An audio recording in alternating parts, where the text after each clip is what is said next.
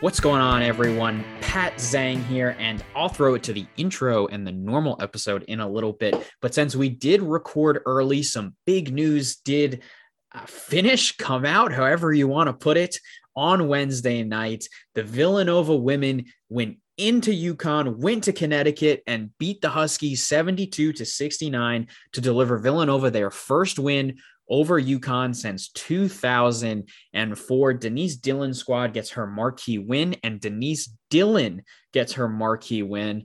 I think this win underlines the phenomenal job Denise has done in just such a short period of time since she did come back to Villanova and the impact she has had on this program. I mean, she has done such a incredible job and, and this really does underline it. Uh, it was a tough game. It was a back and forth game. Nova came out firing. You know, 20, they were uh, up by 10 at the end of the first, put up 25. UConn was able to cut the lead to seven going into halftime. And where this game was won was Nova came out of halftime firing. Brooke Mullen hit some really big threes uh, in that third quarter to help them pull away. Lior Garzon, uh, big factor as well with 19, and Maddy Siegrist did what superstars do, pitching in 17. Of course, Brianna Herlihy's 15 didn't hurt as well. Uh, the Cats crushed the Huskies on the boards, which was, it was a big factor in this 37 rebounds for Villanova, just 21 for the Huskies, and 52% shooting as well from the Nova women. For the Nova women, that is now eight straight wins and 13 out of 14 on the docket as they are absolutely on fire. And I am pumped up. I am hyped up after watching that game. It was just it's such a big win for the program, such an energizing win. And like I said, I, I really do think that's yes, it's a regular season game, but to to have that crowning big win over a program that has been so dominant for so many years in UConn in the Geno Auriemma uh, era that we've been in, um, th- this is a big deal and it, it deserved to lead the show. So, yes, they tried to do their best impersonation of what the men did on Tuesday night, where UConn really came out firing in the fourth quarter and cut a big lead down to three, which is going to sound very familiar when uh, I talk with Eugene in a, in a few seconds now from when you hear this. But the important thing is Villanova came away with the win, as I said, first one since 2004. What a win! And way to go, Cats. And now I will give it to me to uh, get into the rest of the episode. What's going on, everyone? Welcome to State of the Nova Nation, presented by VU Hoops. I'm Pat Zhang. Emma Houghton still away on Olympic duty, but back again because he just cannot stay away from it now that he's back. Eugene Repay. Eugene, how are you doing? You let me in one time. I got the IP address. We hacked back into the Zoom, and here we are recording again on this beautiful Thursday. The door has been opened, and you have parked yourself in it, and I love it because it is, of course, so much fun to uh, to have you on again. So, how did it feel to uh, to record, uh, you know, your your first show back earlier this week? It, it was pretty cool to to be back and you know, like I told you off the air, I'm just here for the ride. you know, you're still pulling the strings it's uh it's still your show. I'm just here for the journey. We are just an extension of your show, is how I like to look at it, and you know, just in charge, uh, trying to run things now. But no, always great to have you on, and really excited to to have you on for back to back episodes. You got quite an episode ahead of you uh, to try and uh, review what we all saw on Tuesday night. I'm not sure I fully comprehend what we saw on Tuesday night, but Villanova did come away with a 75 to 69 win over St. John's to improve to 18 and 8, 11 and 3 in the conference. You know, I love to usually start on the positive side of things and then work our way through. I don't know how we can start anywhere else than the closing period of that game. when everything was going well until the final four minutes and 27 seconds. Eh, well, I guess first, even before we get in there, you you were at the Garden. What was the atmosphere like? It was pretty awesome. I was pleasantly surprised. I know Nova uh, usually represents very well at the Garden, but even St. John's came out and the late Tuesday night tip didn't really mm. deter anyone from showing up, and the crowd was into it all night. So it was a fun time. It was a fun time back at MSG. No, that that's awesome to hear. And as you said, everything was going real well. You know, a, a 20 point lead with about four and a half minutes left to go before St. John's closed on a 23 to 6 run to to make things really interesting. Listen, they had a chance to tie things up with a 3 and with about 20 seconds left.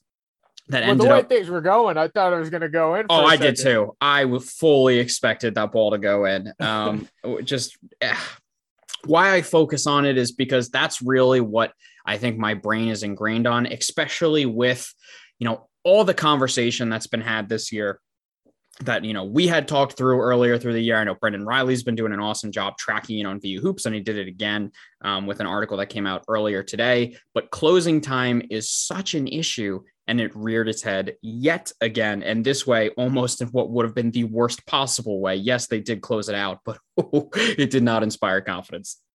Yeah, one hand, a win's a win. Mm. You're happy about that, but then again, what just happened. no one seems to know or can put into words what just happened on Tuesday night. I'm still trying to think and digest it over. Pat, it sounds like you're still in oh, the yeah. same boat. I, don't even know. Where do you want where do you want to begin? Where do you want to begin with Tuesday night's near collapse? And that's the most difficult part here is that I'm trying to relive all this, you know, through it that we watched on Tuesday night it was just i don't even know where to begin just the decision making felt bizarre um you know from insert many different occasions here um you know the turnovers were crazy. I think they ended up making one shot and eight turnovers right over the last four and a half minutes. I believe that came straight from your recap actually. So go check that out on vu hoops.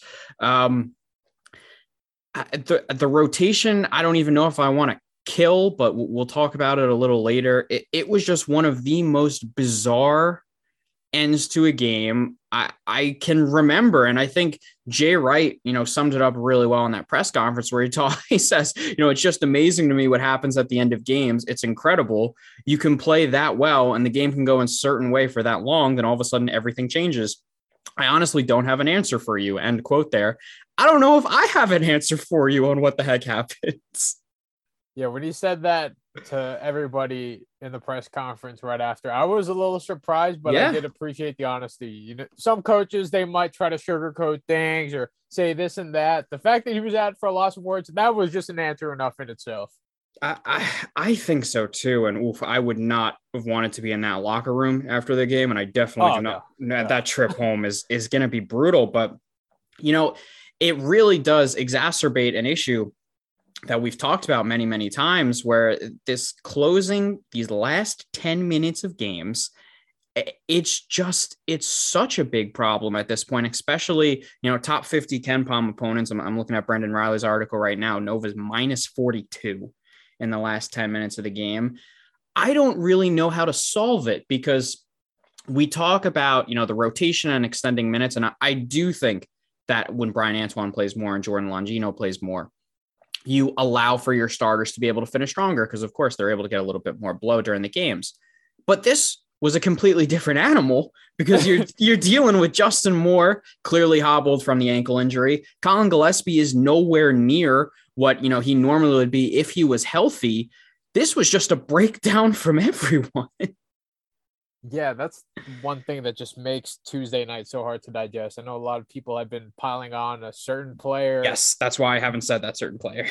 I, I honestly think that it's a multitude of different factors between the lack of late game awareness. All we need to do was just kill clock. Mm-hmm. No one was doing that. The turnovers didn't help.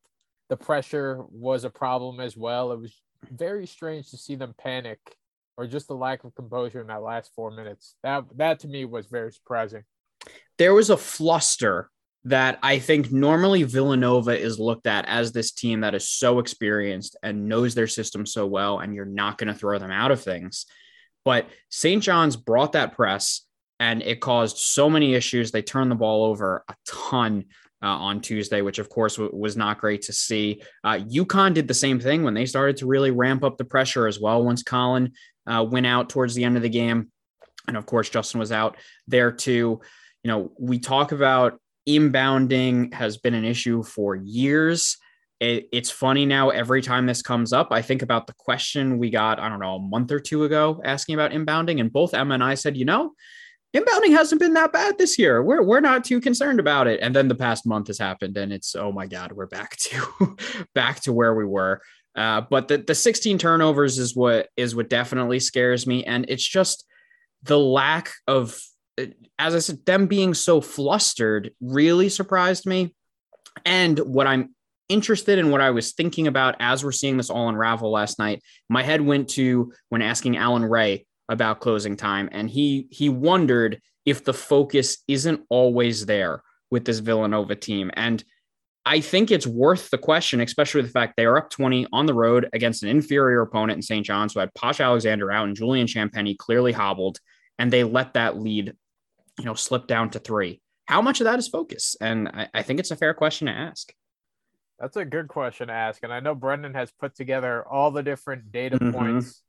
Now, there are certain games that you look at, and you can definitely give credit to the opponent. Like, for example, when they couldn't hold on in those big non con games. But then again, you look at St. John's, they didn't have Posh Alexander. You're nope. up 20. I don't know. Maybe you're right. Maybe complacency did have a role in what happened on Tuesday night. You combine that with Aaron Wheeler, who was just lights out for the yes. whole game. And then all of a sudden they're on a little run. Nova starts to panic a little bit as the clock winds down and the lead starts to shrink.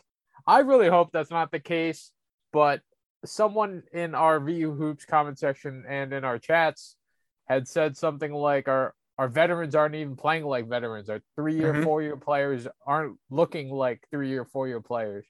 I really hope that this is this is just one little blip where this is the the low like this is never going to happen again but brendan has brought up yeah. the closing points it's been a topic of discussion throughout the season i'm a little concerned i don't know if it's as simple as focus but there's definitely something wrong here there's something there. It is. And i just i wish we could pinpoint it because i don't know what the answer is. Um, i do think there are a bunch of factors that go into this one. Just talked about the health of uh, you know gillespie and moore I I love that point that the veterans didn't play like veterans there. I we have given Caleb props. He deserves a ton of props for how he's played. You know, throwing up the yes open three, but the three with 20 seconds on the shot clock, which rimmed out. And then the one where I lost my mind was when he drove under the basket. St. John's has to foul, and he made the pass and turned the ball over uh, under the hoop. I just, it's such out of character and weird plays it felt like that is like your full moon night for Villanova. That just weird stuff was going to happen, and anything weird that could happen did happen at the Garden, yeah, especially in those four minutes. Like oh. everything, everything was great. You know, for the first 35, 36 minutes in the clear 20 point lead, defense was elite. Yep. And then all of a sudden, it was like the Monstars came out and sapped everyone's abilities that that's exactly what it felt like. It it was just it was a sloppy game too because it felt like at every instance Villanova should have just pulled away and they did. You know, in in the second half when it got cut to 34-31, they go on that 13-0 run and it feels like there it is. They're going to bury St. John's now. Of course, they got it up to 20 and then things evaporated. But even in the first half, they let St. John's stick around when nobody, and I mean nobody, was hitting anything for the Red Storm other than Aaron Wheeler. So uh, that was concerning to me. You know, talking about weird things happening, Villanova missed eight free throws on Tuesday night. That is not something you see very often from this team, only 71% uh, from the stripe. I've said it many times this season. It is their superpower that when they if they if they got there 28 times with how they've played this year, I would have assumed they hit 25 or 26. By missing those eight, they certainly made things a little closer uh, than I think any of us would have preferred. I keep saying it, but it's it's because it's just true and it's what's in my head. What a strange, strange game. Yeah, Jay Wright said he's been doing this a long time. Hasn't seen anything like it. I definitely haven't seen anything like it we've seen other collapses around the Big East. We have, and, you know, throughout the years. Fortunately, Nova dodged the bullet. So on one hand, you're upset, but you can't get too upset mm-hmm. because a win is a win. Love that. I love that. And that'll transition exactly where I wanted to go. And that, yes, things, of course, that, that where our minds are is probably that that late game just disaster that happened. But Villanova came away with a win a much needed conference win, by the way, to continue to stay in the race with Providence. on the road at Madison Square Garden, um, you know, against a team that does ramp things up. And with Collin Gillespie very clearly hobbled, he had his first scoreless game since Texas Tech in the Elite Eight in 2018. Um, of course, 10 rebounds to go with it, really gutted it out and did whatever he could, but that's not the, that is nowhere near the Collin Gillespie that we're used to seeing. Uh, and Justin Moore as well lacked any sort of ability to get into a rhythm in the first half, started to heat up in the second half a little bit, but he missed four free throws. Um, in this game, something he has not done all year. I think that really leads into uh, a part of showing his health. You know, all things considered, as you said, a win is a win is a win. They got it on the road. They had their two top guards definitely compromised. And now they're heading back to Wells Fargo for a game against Seton Hall over the weekend. Yeah, and, and outside of everyone being happy to see those two being able to play, because as we all know, Jay Wright is becoming the master of the Bill Belichick strategy and listing everyone as questionable game time decision. There was a lot of uneasiness. Gillespie, when he went down against UConn, that was pretty scary. Moore obviously has been hobbled by this ankle injury since that scary fall in that Marquette game last week. But to see them both come out there with the starting five, you were happy. You were happy to go in, into that game. Then Eric Dixon comes in, monster start, yes. another great all around game.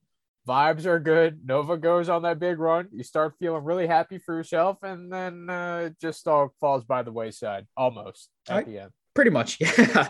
no, I I love what you're saying about the the Bill Belichick with Jay this goes past Jay as well. You know, we talk about the game time decision for them, but just the uh, the mind game of the Villanova Twitter account tweeting out the you know like program they always do for every game with the time and the channel and all that, and having yeah. Chris Arcidiacono as the player spotlighted after Jay said he was going to start if Justin or Collin wasn't able to play. Oh, hats off to the Villanova athletic department there because that is just phenomenal.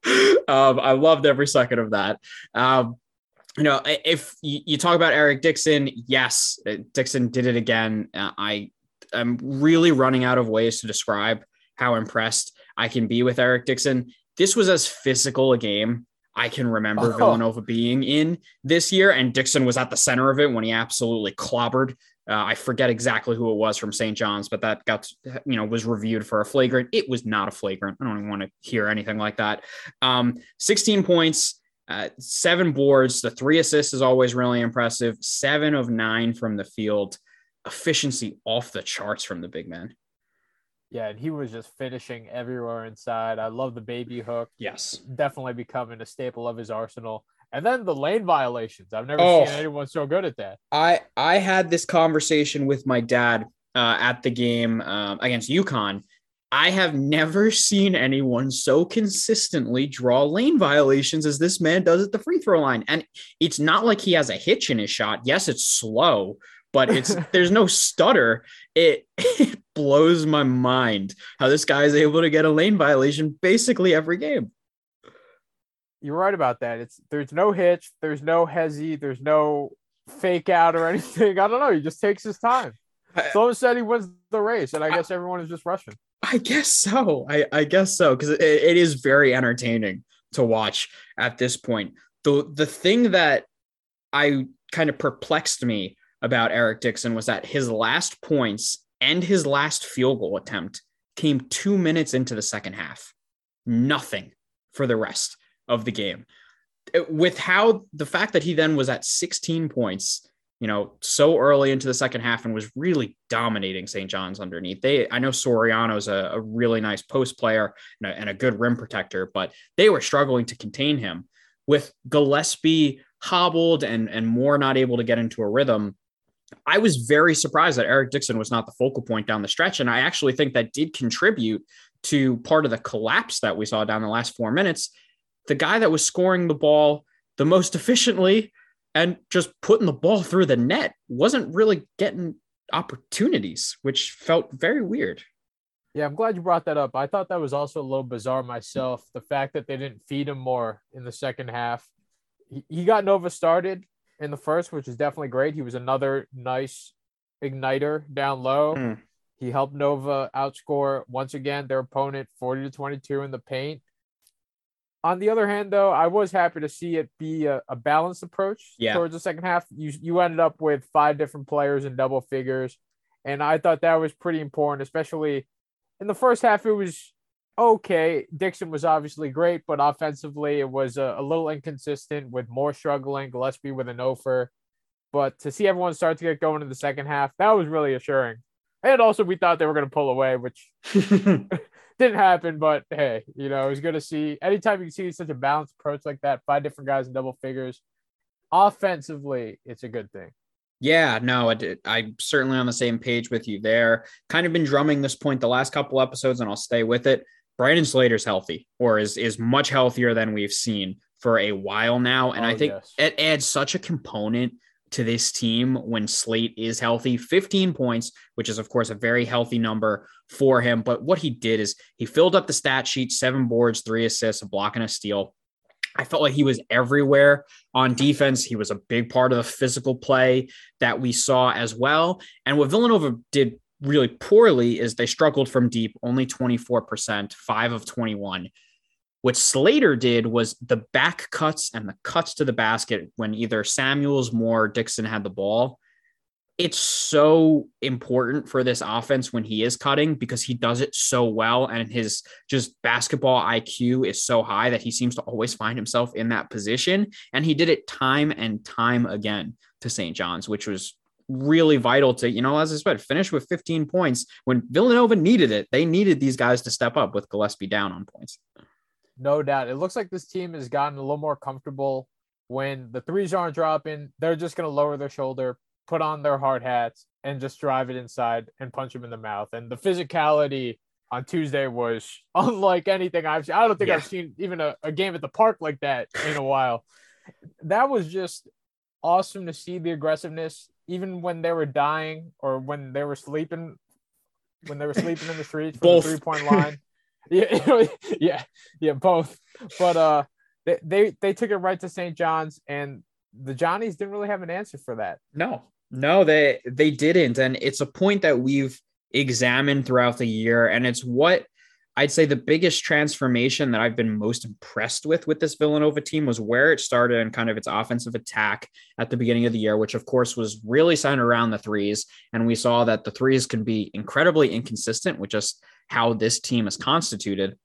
And as we got towards the end of December, moved through January, and of course we're in February now, they are attacking the basket and they are really making a living down low, as you said, putting on that hard hat, hard hat and grinding underneath the rim. They outscored St. John's 40 to 22 in the paint. That's a big deal. St. John's got some length. Um, and uh, the Johnnies just kept chucking up threes. They they never really, you know, challenged Villanova too much around the lane. Champagnie looked like he really wasn't interested in driving into the lane after he was dealing with the, the hip and finger injuries and all of that. I have been impressed by seeing Nova kind of evolve and turn into a team that really can, what we thought was going to be a bit of a struggle at the start of the season in interior scoring, has turned into a big strength for this team. That, along with rebounding, Mm. and, and it really all starts with Eric Dixon. Just his gradual improvement throughout the year, and just the way he's been asserting himself. It looks like that has been setting the tone for the rest of the Cats and the rest of his teammates.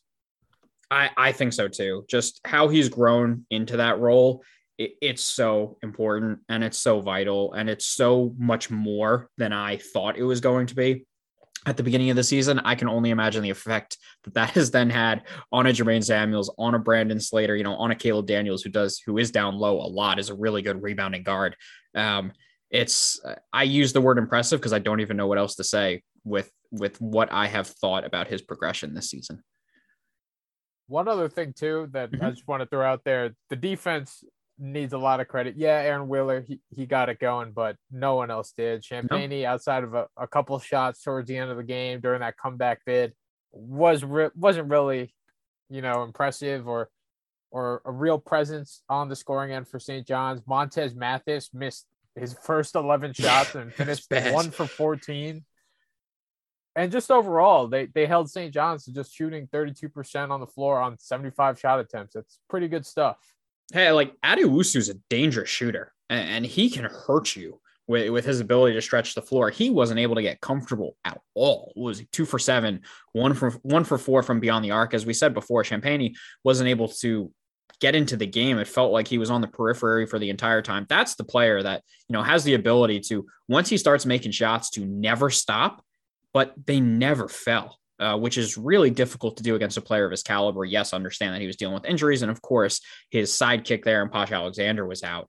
But I, I like your point that I did think the defense did a nice job kind of until later in the game.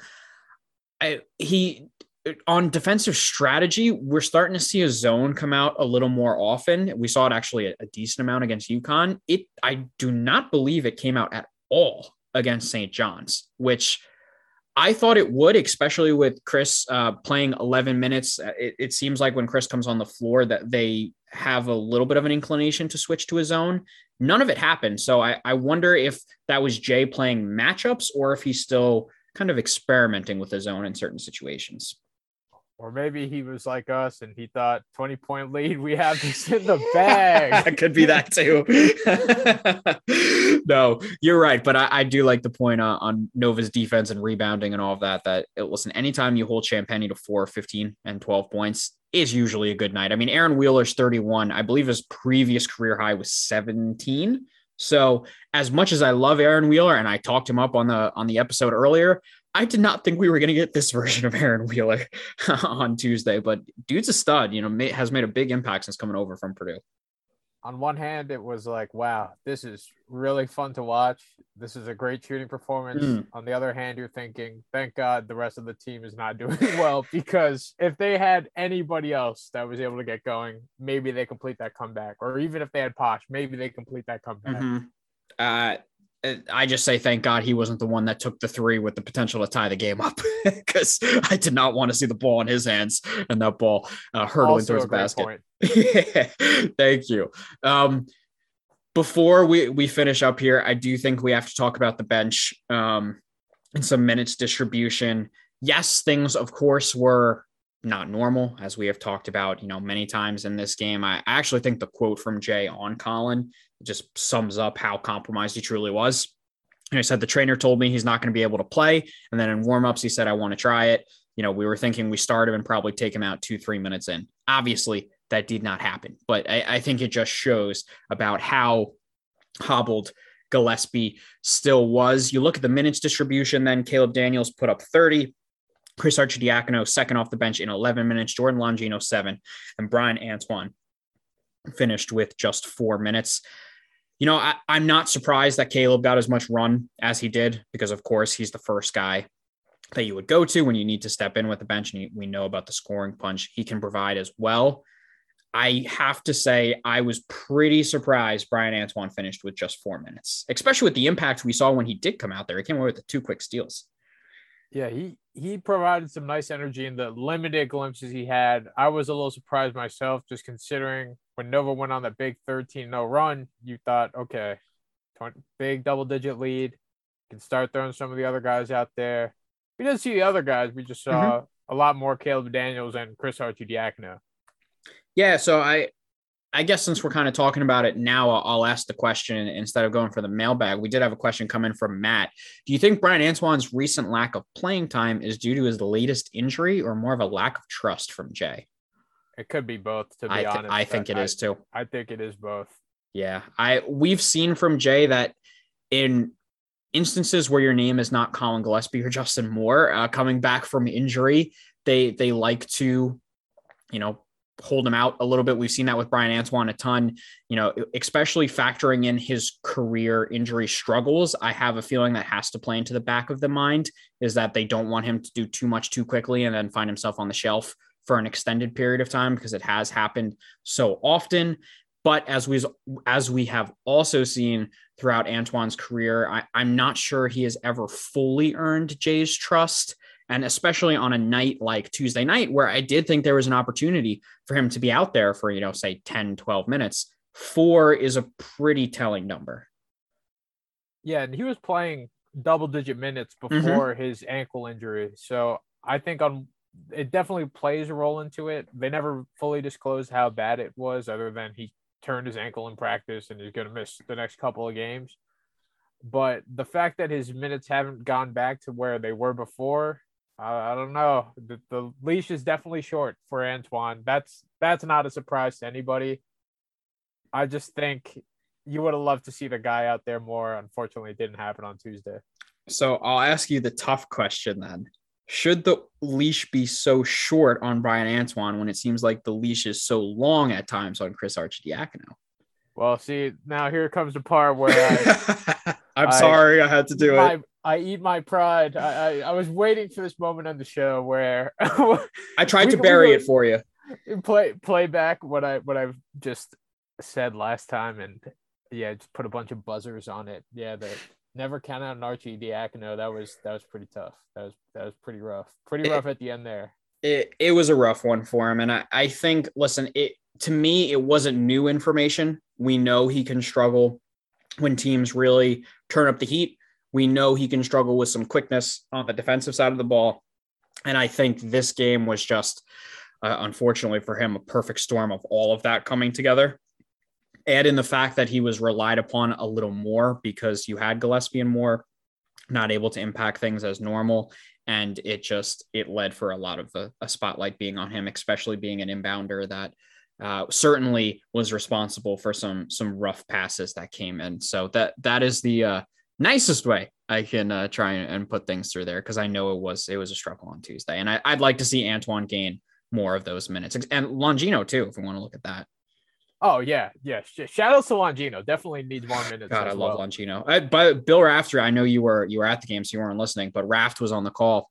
He mentioned multiple times that he is excited by Longino and thinks he's going to be a player here at Villanova. I happen to agree. I think you see all the physical tools from Jordan Longino. I think he has turned into a player that has played, you know, pretty solid defense and, and really flashes that athleticism at times. I am, as we all know from listening to me throughout the season, I am all in the camp of uh, continuing to up his minutes because I do think he just brings a different type of dimension to this Villanova backcourt. Yeah, and one other thing about Longino, and, and very much to his credit, I know the fans and a lot of people have been clamoring about minutes and this and that, but if you talk to him, his mentality is like wow, this guy's a freshman. You wouldn't think that at all. Awesome. He's just so mature about the whole situation. You ask him, you can ask him about, oh, what do you think about this and that? And he'll just sit there and be like, look, if the team needs me to get water bottles or mop up the floor, I'm going to do it. Like, I'm going to cheer for my teammates. If they need me to score, I'll score. If they need me to do this, I'll do that. Like, that's what you love to hear. Like, this guy's fully bought in and, and he had that kind of mentality even before he set foot on campus. And that's exactly what you love to see from a freshman.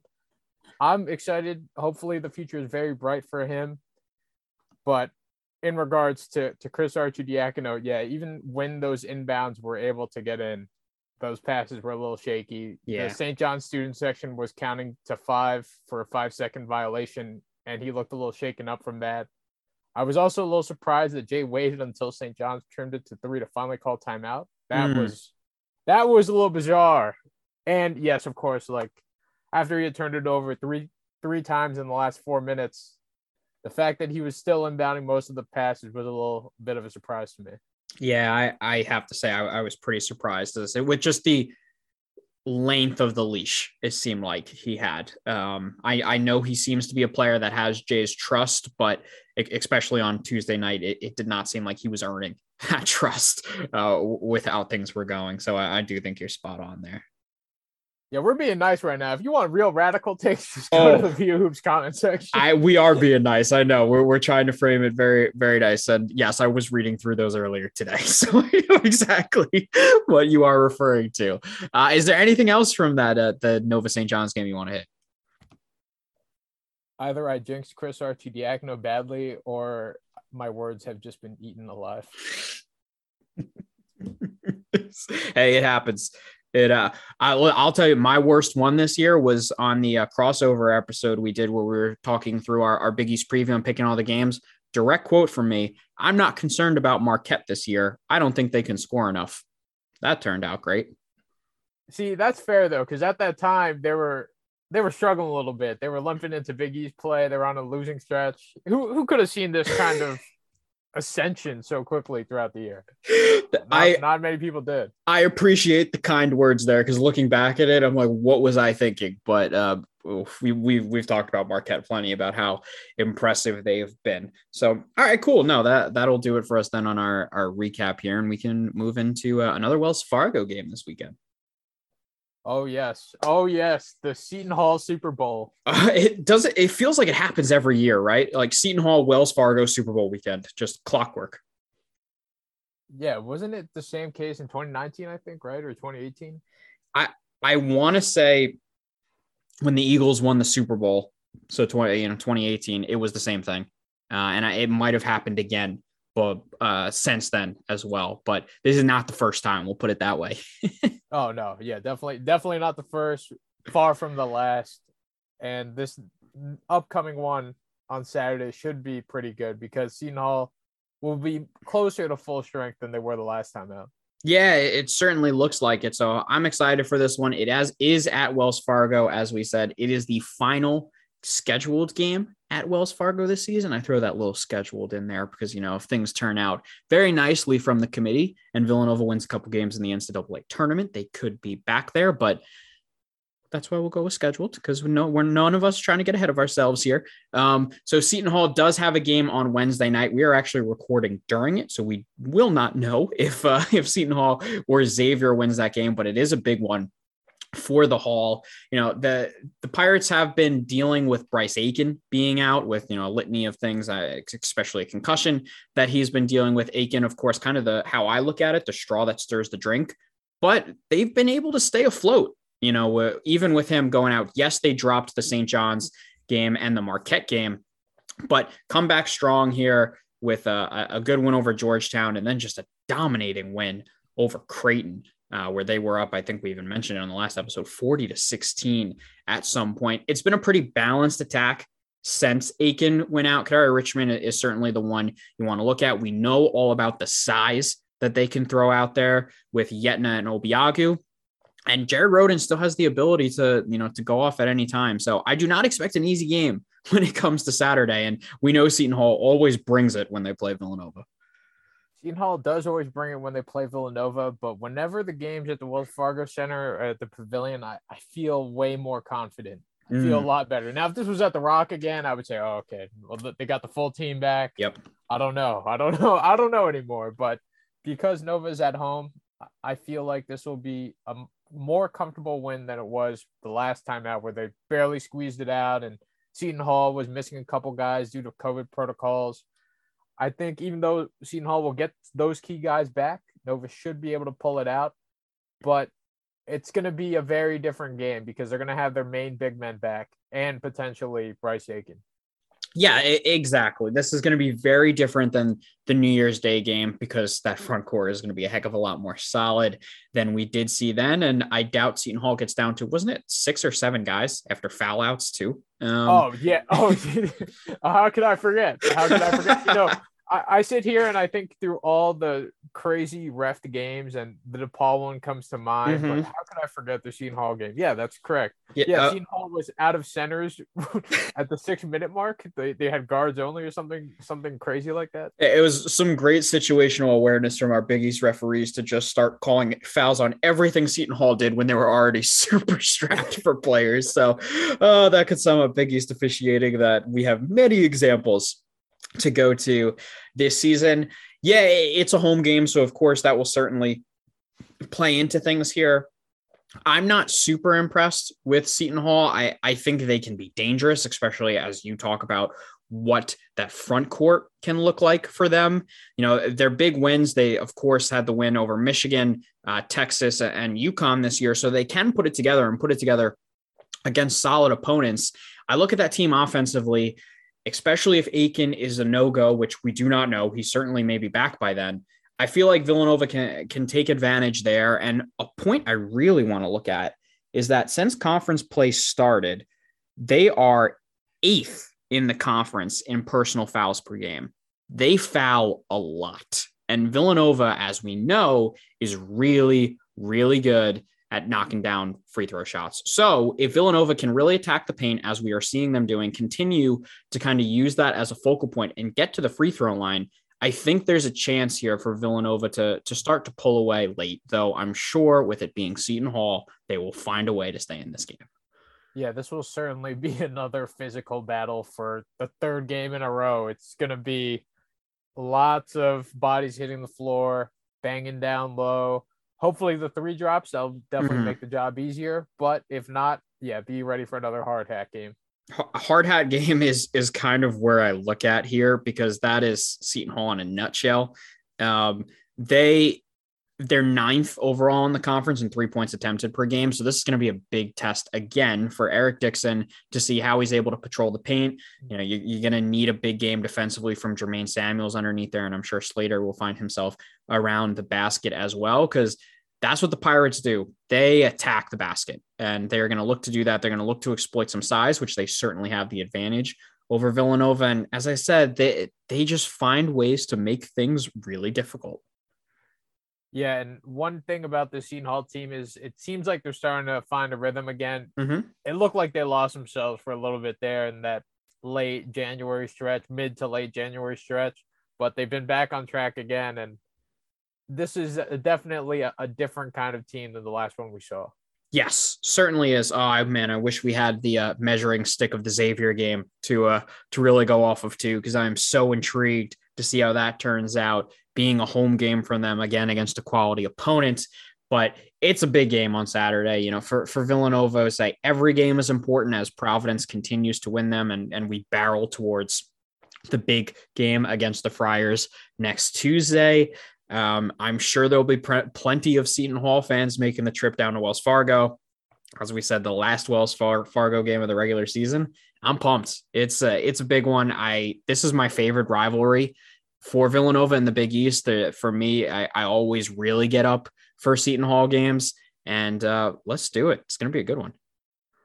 Definitely, definitely. We might not have the measuring stick of the Xavier game, but this will be a huge measuring stick for Eric Dixon going yep. up against seven foot two Ike Obiagu, the one of the top shot blockers in the conference, and then also Tyrese Samuel, who is out, another big man mm. that's just so crucial to their game. Yeah, it's it's a really important one, and for Villanova to you know at least to have Wednesday, Thursday, Friday now to pass to give guys like Justin and Collin a little bit more time to heal up.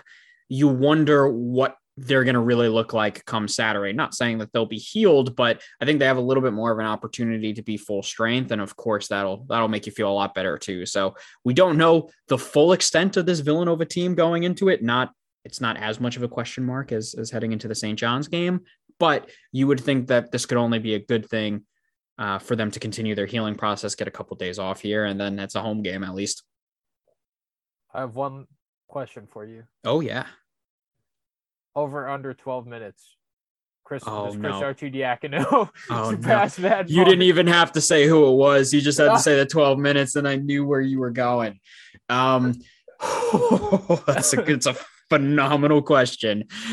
I am going to, I'm going to say under. And I say under because I just think Tuesday night was so rough that I, don't know how Jay can trot him out there for an extended period of time again, unless he he really shows that he's in it early. Uh, I, I think he sees a reduction on Saturday. What about you? I'm a complete masochist. We see over. 26 minutes again, the UConn game oh, part okay. two. maybe, maybe, maybe not that high. Maybe not that high, but but I'm feeling a nice 15. Okay, okay, all right, we'll see. No, I, I listen. I'm gonna. I'd be lying if I said that wasn't absolutely on my mind as we go into this game to see how that minutes distribution gets uh gets worked out. And if Bryan Antoine sees an increase, if Longino sees an increase, hell, if, if you know Gillespie is is able to play more minutes because he was only at 26, which is uh, you know not a lot for him, of course, dealing with the injury. So it, will be something to follow, but I'm gonna go with under. All right, all right. It'll be something to watch. Something to watch on Saturday. absolutely. All right, that'll send us into around the Big East then before we finish up with a mailbag. This is not a flagship week in the Big East, is how I would put it. Um, for for some big matchups. Yes, as we record this tonight, is Xavier Seton Hall. Don't think anyone's right now home about Georgetown DePaul, though. Very interesting game, as you said, for Brendan Riley's bet and for who is going to finish in the cellar. Uh, you've got UConn and Xavier on Friday night. I, I know I've mentioned this before, but I love that the Big East does some of these Friday night games. I think it's so fun. It's such a differentiator because so many conferences take off. And now to have a UConn traveling to Cintas, it's a really good game. Yeah, I know that both teams have kind of been a little shaky as of mm. late, and it's definitely been a point of contention whether or not they should still be ranked and this and that. You're right, Pat. It doesn't take away. It's still a good matchup for Friday night, and a good one to watch. Good one to watch. I, am not exactly sure. My my opinion on these two teams waver each week, mm. and I can't tell who's who's going to come out on top here. I think this is a tough ask for Xavier because as we're talking about this, they're playing Seton Hall right now. They get one day's rest before UConn comes in. Uh, you know, a, a really physical team for UConn. They just had the big win against Marquette on Tuesday night. Of course, had to exert a bunch of energy with how Marquette plays. I, I just think it might be a lot to ask for Xavier to play two out of three, two games in three days against two more physical teams in the conference in Seton Hall and, and UConn. So I'll lean the Huskies on Friday night. Yeah, the Huskies do sound like the favorite on paper. I mean, they surprised me a little bit with that Marquette win. Yes. Especially with the way they did it. They needed that so badly. Oh, yeah. Especially after back to back losses. Mm-hmm shutting down one of the hottest teams in the conference. Yeah, it's a pretty good one. Sanogo went off. He's just if you weren't impressed by Eric Dixon on uh, last Saturday, which what were you watching? If you weren't, um, to then see Sanogo out there, I believe for 24 points and 15 rebounds against Marquette, that's who he was playing against, and it just oh my god, to just to go back to the Eric Dixon horn because I can't stop tooting it because it's just been so good. Rightfully so. Rightfully so. we look at the weekend then. Seton Hall, Villanova, probably your biggest one. Uh, you know, Marquette, Butler, Creighton, Georgetown, and DePaul, Providence on Saturday. Sunday, UConn, St. John's can be an interesting one at the Garden.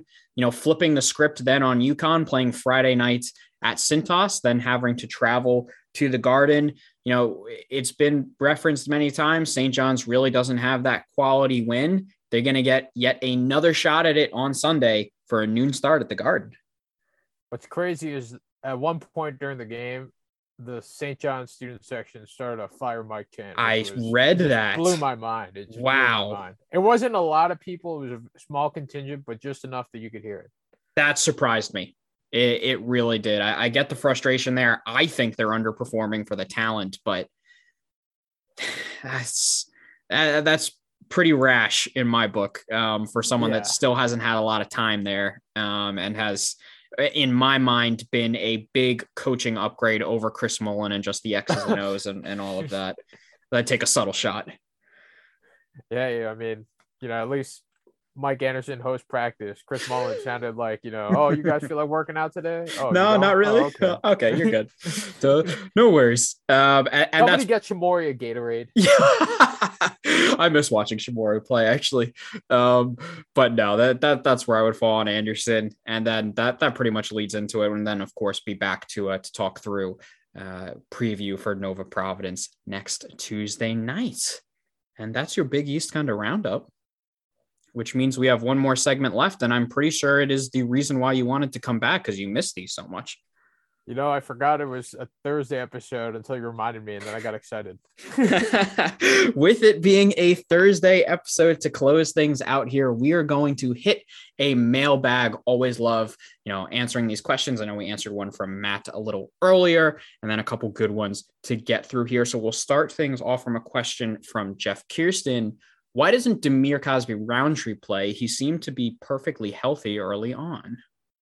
Add this uh, another one of the rotational mysteries that's mm. surrounding this team, Jeff. I, I wish I had a flat out answer for you. I, he did chip in a few nice minutes here and yep. there in a couple of the non conference games, and all of a sudden just disappeared again. I don't know. So, as you said, it is a mystery, but I can give you a hypothesis on it. When he did start playing, and remember, it was bizarre, were re added to the roster, and no one knew what was really going on because no one thought he'd be playing again. Uh, that was, of course, the period where Villanova was dealing with some injuries, was dealing with the flu. And I think Jay looked at the team and said, you know, kind of, I, I know that Dhamir is compromised, but I also know that he knows the system. And he was just looking for someone to put out some solid minutes. And that's who he turned to when the rest of the team was struggling, whether it be through injury or the flu or whatever. Now that guys have gotten healthy again and, and gone past that, I think he's gone to the normal plan, which was to not play Dhamir, because I'm honestly not sure how much his body, you know, can hold up with all that the the poor kid's gone through over the past couple years. Of course, that is complete speculation on my part, but that's how I at least look at it. That's a nice logical way to look at it. Honestly. Thank you. I try to be logical at least sometimes. the thing with DCR is it's you know I, I know that they said he had been practicing with the team and and he looked good enough where mm-hmm. he could play but just the fact that he was able to get back pat you're right like that in itself was a huge accomplishment after all the odds and him being removed from the active roster then getting put back onto it then playing in six different games like that that was crazy that was way more than anyone could have expected uh, it got to be a huge morale booster too to see someone that from all accounts what everyone has heard is beloved around that program, you know, has dealt with so much over the last couple years and was able to get some run, especially in the big five, you know, with him being from Philadelphia, how much that means. I look at it more that way rather than he was looking to establish himself in full rotation minutes. But as you said, it is a bit of a mystery. All right, moving into our friend Brendan Riley then, and it's perfect timing because we have our NBA expert on the on the line with me. Oh, for this one. yeah, right. Um, your NBA team can trade for any one active NBA Nova alum. Or if they already have one, they can add another one. Who are you going out and getting? And so to run down the list just for people to think it through, you've got Kyle Lowry, Josh Hart, Mikal Bridges, Donte DiVincenzo, Jalen Brunson, Eric Paschall, Saddiq Bey, and Jeremiah Robinson Earl. I was having a nice conversation with a group of people about this same exact question, not specifically Nova oriented, but it just happened to include a Nova person, and that's Jalen Brunson. The Knicks mm. need a mm. point guard. Yes, they do. Zero point guards. And it's hilarious because a lot of the, the qualms or the, the problems I hear from the Knicks franchise, I also hear from Villanova fans in regards to why don't the younger guys get more playing time? Why does Coach Tom Thibodeau lean to towards his favorites and not pull not give other guys a chance. And it's kind of funny in that, that sounds sense, familiar. One thing that the, is also overlapping is the love for Jalen Brunson. Need mm. a point guard. Guy's a killer. He's been performing very well in the NBA. I would love to see him in the Knicks jersey. So I, it, it, toys with my heartstrings because Jalen Brunson is my absolute all-time favorite Villanova player. As I record this, I've got a signed picture of him hanging over my desk because he is certainly my guy. But as I, I walk through these, I I just I look at Mikal Bridges and I'll I'll redo the wrong of the Knicks taking Kevin Knox over him and all the years of pain that that has clearly caused. um, and I'll go with Mikal just with how he's developed into just, I, I would say prototypical three and D wing, but that's not even giving him enough credit for how good he's become. The fact that the man had a full on feature written about him being the star stalker on the athletic, about his defensive uh, capabilities and how good he is there. Uh, you know how nicely he fits into that Phoenix squad. I am so impressed and so happy about how Mikal has progressed as an NBA player that I'll go with Mikal Bridges, even though, as you said, the Knicks so desperately need a point guard, and Jalen Brunson would fit that mold so nicely. I'll take Mikal too. I've been wanting Mikal ever since draft night, but hey, it didn't work out. And but you know, thankfully for Mikal, it has worked out since yes. he got traded to Phoenix, and it worked out a lot more than I think a lot of us thought it would at first. And the Star Stalker, I like that. All I know is the way that he D's up guys like Luka Doncic mm-hmm. or Kawhi. Said it before. He makes defense a lot of fun, and he does. His, watching his progression has been something else. The, the personality doesn't hurt too. So you know, such oh, a fun, loving, happy great. guy. Yeah, exactly. Oh, amazing. Amazing. And, and then I'll go with you know honorable mention here as we bring up Brunson. Saddiq Bey and the player that he's turned into uh, out in Detroit and the three point like killer that he is out there. I, what is he fifth fastest to? Oh, I don't even remember what the number was from made threes. Um, but you know, uh, imagine that for what Saddiq since he came out here. So he has turned into such a nice NBA player as well. Not taking anything away from Josh Hart, who was of course just traded. You know, Donte DiVincenzo has had some injury problems, but has really fitted nicely with the Bucks. I know Paschall Robinson Earl still kind of uh, you know gaining their way, uh, even though Paschall does a nice job. Um, so it, it, Villanova players have have really you know over the past couple years gone to the NBA and made an impact, but you know, Mikal is Mikal's the guy I'd look at. Yeah, and hopefully this pipeline continues to grow. It's been a very welcomed addition and a nice way to shut finally shut down all those oh Jay Wright can't develop pros or Villanova's not a pro factory stuff. Like yeah. all that stuff has now been put to rest with the way that these guys have merged over the last couple years. Remember when the knock against the 2016 team was that there's no NBA pros on it and Villanova can't can't develop them and then they went out and won a national title and sent multiple guys to the NBA? And then now the haters are using that as, oh, they won in 2016, 2018 because they had multiple NBA guys. Which one is it? Which it's great. It? It's great how the tables turn, right? so, yeah, it's great. It's also annoying. Certainly. And then we've got, uh, I, I would say one more question, but we've got four questions actually to close things out. Coming from Rob Enselm. First one, Nova basketball centric. Are you worried about this team closing in March? Uh, see, on one hand, you, you think like, oh, this is just one of those, you know, mid February lulls, and I'm going to overreact. And then when March comes, they're going to go on some crazy run. However, Brendan's numbers hmm. and, and analysis and articles lead me to believe that I think there might be a problem. Might might be just a little bit, just a little bit, just a little bit. Yeah, my alarm bells have rung uh, here. So y- yes, I, I, am worried about this team closing in March because there's just been too much of a sample size of uh, of bad things happening. So I'm certainly a little nervous there. Second question: proudest social media interaction or athlete slash analyst that liked or retweeted your tweet. Pat, you go first. Uh, I just think I couldn't. I've been thinking about this. I'm sure it's happened. I cannot think of anything off the top of my head, and I've been on Twitter for a long time, but I just I don't tweet very often. Um, so I'll first I'll cop out and give you a Twitter answer, and I'll say anytime any of our listeners tweet me, I love it, and it, it's great to to talk to all you guys. So could continue to do so, and then I'll cheat and say you know an in person type meeting. Uh, one of my favorite meetings I ever had was when I was covering Villanova surprisingly during my time at Villanova. And uh, before a game, I got to go over and talk with Bill Raftery and, and speak with him for a while. And it was just how down to earth and nice and cool and, you know, willing to give advice. And it's the raft you get on TV and all that.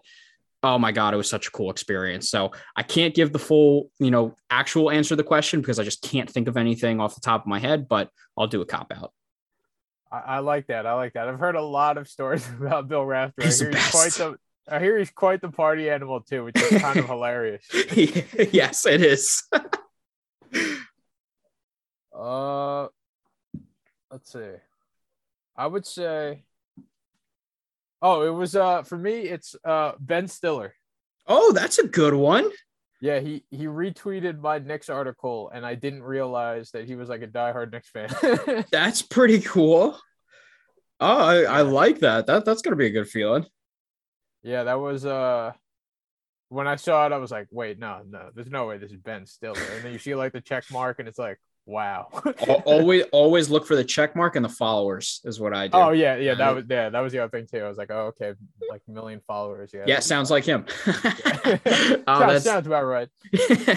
Number three, best food on Villanova's campus is Law School Cafe. The, the hidden secret. It is a, a hidden people, secret. A lot of people go through their four years never experiencing it. And it's a travesty that that many people go through four years without experiencing. I didn't have it too much, but when I did have it, I always really liked it. For me, it's Cafe Nova. Um, oh, yeah, that's number two for I sure. say Cafe Nova, their chicken parm was just always uh, chicken parm with that salad. Oh, I I had that too many times uh, during my time at Villanova. So, so some really good stuff. Also under the radar, make your own wrap and Belle Air in, in Connelly. Made oh, some, oh, that sounds new. That's it. What's that? What's made what's made that? some good, but going to the deli and, and, making your own wrap. Made some good buffalo chicken uh, wraps in there. Oh, some good stuff. Wow. Second story was great too. That's, yes. probably number three for me. Oh, a lot, lot of time spent there junior year. I lived in Kleck, so I was right across from it. So very easy access, which probably wasn't great for my diet. but hey, it's all right, right? it's all right. I, I know I'd been there 1:50 a.m. 10 minutes before closing too many times to count. Got, got to sprint in. Exactly. and then one more here Valentine's Day is around the corner. What is your best love advice? Oh man, well, I, I, think I'm off to a bad start because I almost forgot it's Valentine's Day on on what what is it Monday? Monday. Monday, yeah. Um, uh, someone asked this question I think three years ago, two years ago, and I still stand by what I said back then, and that's whoever you date, make sure they're a Villanova fan oh. because it makes the experience so much more enjoyable. Like you could watch all these games together, or they'll understand the fandom.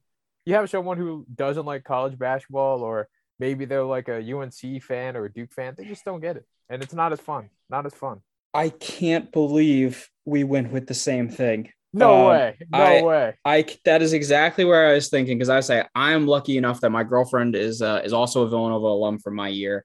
Um, and I wasn't going to say exactly that, but what how I was going to frame it was be sure to try and find someone that understands your sports habits and accepts you for you because that, that's better. I, that's that's better. That's a little no, more no, general. That's no, more general. Because like if they understand that you know you're screaming at a TV because Chris Chris Arcidiacono threw away an inbound pass and they get it, that's going to make the relationship so much better, right? If they know that I'm going to watch a Met game in the springer and the in the springer, wow, in the summer and get really pissed off when they blow a game in the ninth inning, you know, it, it's just it's easier that way when when they understand. So that that's where I'll go with that.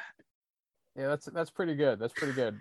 Thanks. Yeah, I, I, I remember there was this uh, one time post graduation. You know, you're right out in the real world, quote unquote real world, and then I was dating someone who went to UNC. First off, didn't even like college basketball. Ooh, that's so, a red flag. Which is just strange. And then yeah, it was just all the you know. Sure, she could sit down and enjoy it, but I, I don't know. Like she was able to watch a couple of games, but just didn't get it. And then, then the question became, how can you watch Villanova so much? And sure to say that that relationship did not last very long. I I think you're you're saying some pretty sound advice and some things for people to look out for uh, in their own world. Then, so uh, I I think the the job has been done. Do you think the Mets will have a good season? Do you think we'll even oh, have a season? Oh, you, will, you, will there even be a season? You don't want to start me off on that. Um, I God, I hope so because yeah, this baseball lockout. I always thought it was going to go into February because the owners and the players were never going to kick into high gear until there was actually some pressure on them to miss games. But now we sit here with this episode dropping on February 10th. And uh, we're going to start to miss some spring training games and push stuff back real quick. So uh, let, us get uh, let's get that figured out, everyone, because I want to watch Max Scherzer pick pitch at Citi Field this year. Oh yeah, that's right. I forgot. Yes, how could I forget? Yeah, that was like the big acquisition for the Mets. Yeah, it would be the most Mets thing in the world for them to now have the biggest payroll in all of baseball going into the season, and then for the season to yeah, it. then the season doesn't happen. It would be like yes, they just they still find ways to torture me even when the games aren't going on. but no, that'll do it for us here. Um, two episodes in for you now. Thanks so much for coming on again. I'm I'm having a blast thank you for having me honestly and and thank you to everyone you know i, I see the tweets or i see the people who supported chris and i on the show and, and just the fact that they still chime in they still interact they still listen to you guys like that that to me is awesome. Um, um you know like i said before you guys have been killing it and it's been a blast listening to you guys this season. We appreciate it. As i've said you guys laid the foundation. We are just trying to carry it on and having an awesome time doing it. But as i said that'll finish it for us here on the State of the Nova Nation presented by VU Hoops. Be sure to check out VUHoops.com for a recap on St. John's written by Eugene right here, as well as more content leading into the game against Seton Hall. Also, be sure to subscribe, leave a rating, and follow us on Twitter at SONN Pod. I will be back at it next Tuesday, post Valentine's Day. Get you ready for Providence and recap what we saw against Seton Hall over the weekend. And until then, enjoy the Super Bowl and Nova Nation. That's a wrap.